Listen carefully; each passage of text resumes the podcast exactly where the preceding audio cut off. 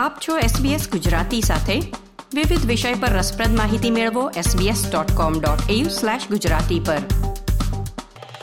વિશ્વમાં દરેક જગ્યાએ અત્યારે ક્રિસમસની ઉજવણીની તડામાર તૈયારીઓ ચાલી રહી છે. ત્યારે આપણે સૌ ક્રિસમસની વિવિધ રીતે ઉજવણી કરતા હોઈએ છીએ. ક્રિસમસને માત્ર બે જ દિવસ બાકી છે ત્યારે આપણા ગુજરાતી સમુદાયના લોકો પણ આ પર્વની ઉજવણી કેવી રીતે કરે છે તે જાણીએ તેઓની પાસેથી. સૌપ્રથમ આપણે વાત કરીશું મેલબર્ન સ્થિત નેહલ પાસેથી જેઓ પોતાની ક્રિસમસની યાદોની ડાયરી આપણી સાથે શેર કરી રહ્યા છે. Nehal welcome to SPS Gujarati. Thank you Santosh. અને હું એસબીએસ ગુજરાતી રેડિયોની ખૂબ ખૂબ આભારી છું કે મને મારી ક્રિસમસની યાદો શેર કરવાનો અવસર આપ્યો. નેહલ ક્રિસમસને ફક્ત બે જ દિવસ બાકી છે. ત્યારે તમારી યાદો ક્રિસમસ સાથેની કેવી છે તેના વિશે જણાવશો? ચોક્કસ સંતોષ. હું એક નોન ક્રિશ્ચિયન હોવા છતાં ક્રિસમસ તહેવારની સાથે બહુ બધી યાદો સંકળાયેલી છે મારી. એનું મુખ્ય કારણ એ છે કે મારો જન્મ અને ઉછેર ટાટા કેમિકલ્સની ટાઉનશીપ મીઠાપુરમાં ત્યાં થયો હતો, જે બહુ સાંસ્કૃતિક વાતાવરણ છે. ત્યાં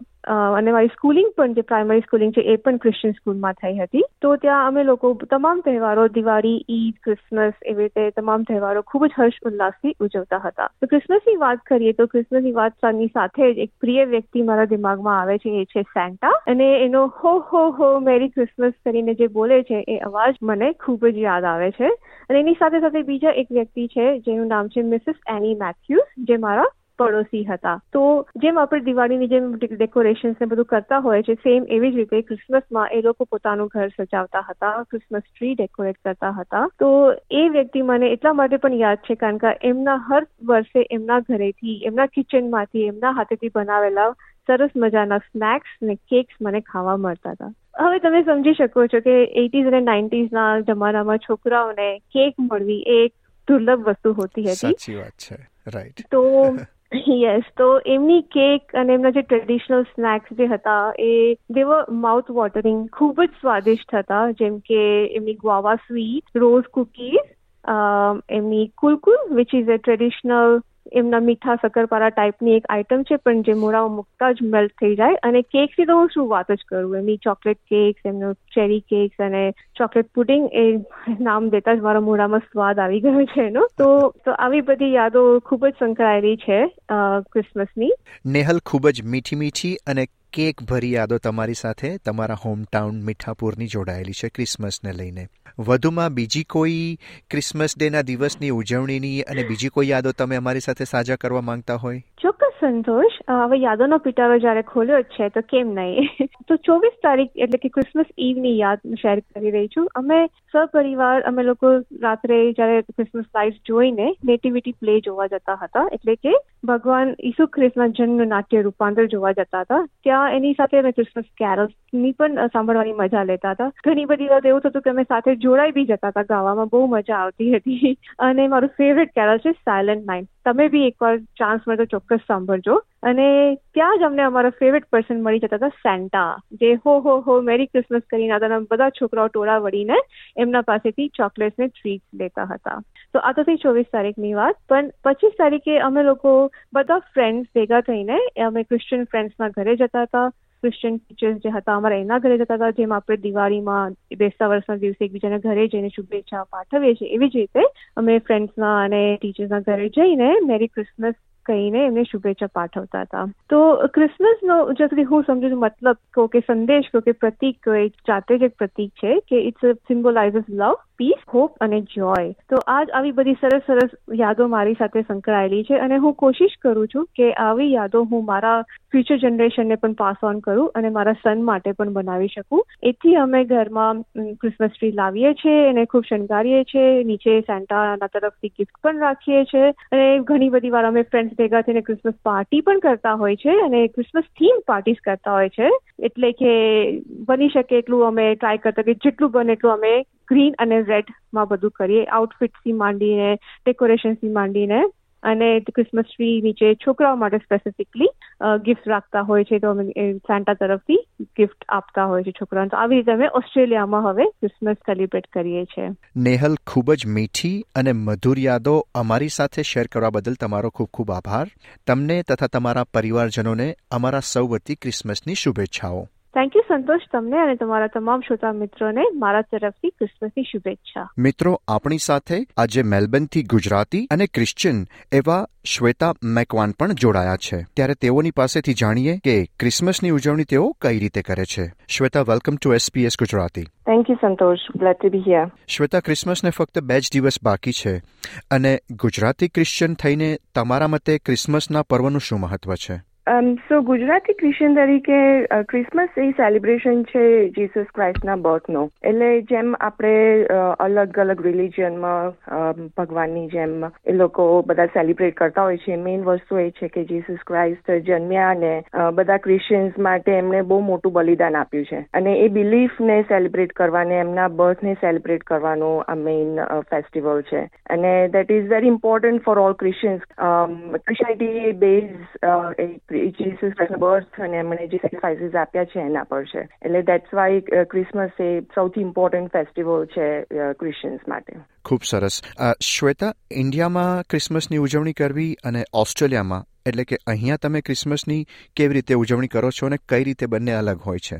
ગુડ ક્વેશ્ચન કેમ કે લાઈક બંને સેલિબ્રેશન છે ઇન્ડિયા અને ઓસ્ટ્રેલિયામાં બહુ ડિફરન્સ હોય છે. અને બંને સરસ છે બટ લાઈક હું અહીંયા હું ટ્વેન્ટી ફાઈવ યર્સ સુધી ઇન્ડિયામાં રહી so I miss that a lot of things કે ત્યાં આગળ જે કરતા હતા એ ફોર એક્ઝામ્પલ હું આખા ક્રિશ્ચિયન એરિયામાં ઇન્ડિયામાં મોટી થઈ એટલે બહુ બધા ક્રિશ્ચિયન્સ હતા આજુબાજુ, એટલે અમે લોકો કેવું કે ટ્વેન્ટી ફોર્થ રાત્રે અમે ચર્ચમાં જતા હતા. અને જેમ દિવાળીમાં બધા સેલિબ્રેટ કરે, ફટાકડા ફોડીને એવી રીતે બી અમે ટ્વેન્ટી ફોર્થ રાત્રે બધા ફટાકડા ફોડતા હતા. અને પછી લાઈક રાતના બે, ત્રણ વાગ્યા સુધી બહાર ફરતા હોઈએ અને પછી બીજા દિવસ સવારે ઉઠીને ચર્ચમાં જવાનું ચર્ચમાં બધાને મળવાનું, કેમ કે મોટી કોમ્યુનિટી હોય ત્યાં આગળ ગુજરાતી ક્રિશ્ચિયન્સની અને પછી ઘરે આવીને, મારા મમ્મી બિરયાની બહુ સરસ બનાવતા હતા એટલે બિરયાની ખાવાનું એ અમારું ટ્રેડિશન હતું ક્રિસમસ પર. અને ક્રિસમસ પર કેક બેક પણ કરતા હતા. એટલે cake was one of the things કે બધા નાસ્તાની જોડે સર્વ થતી હતી બધા ગેસ્ટ આવે.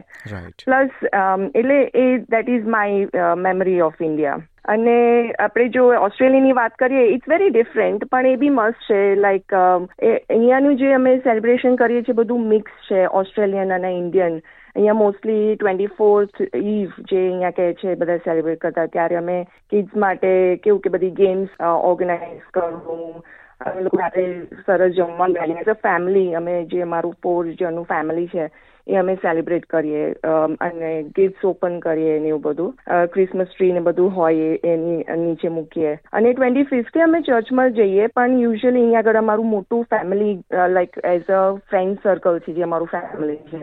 એટલે અમે as a family as a friends family અમે લોકો ભેગા થઈને ટ્વેન્ટી ફિફ્થે લંચ અથવા ડિનર જે બધાને સૂટ થતું એ રીતે અમે લોકો સેલિબ્રેટ કરીએ જોડે. અને અહીંયા પણ તમે ચર્ચમાં જાઓ ખરા?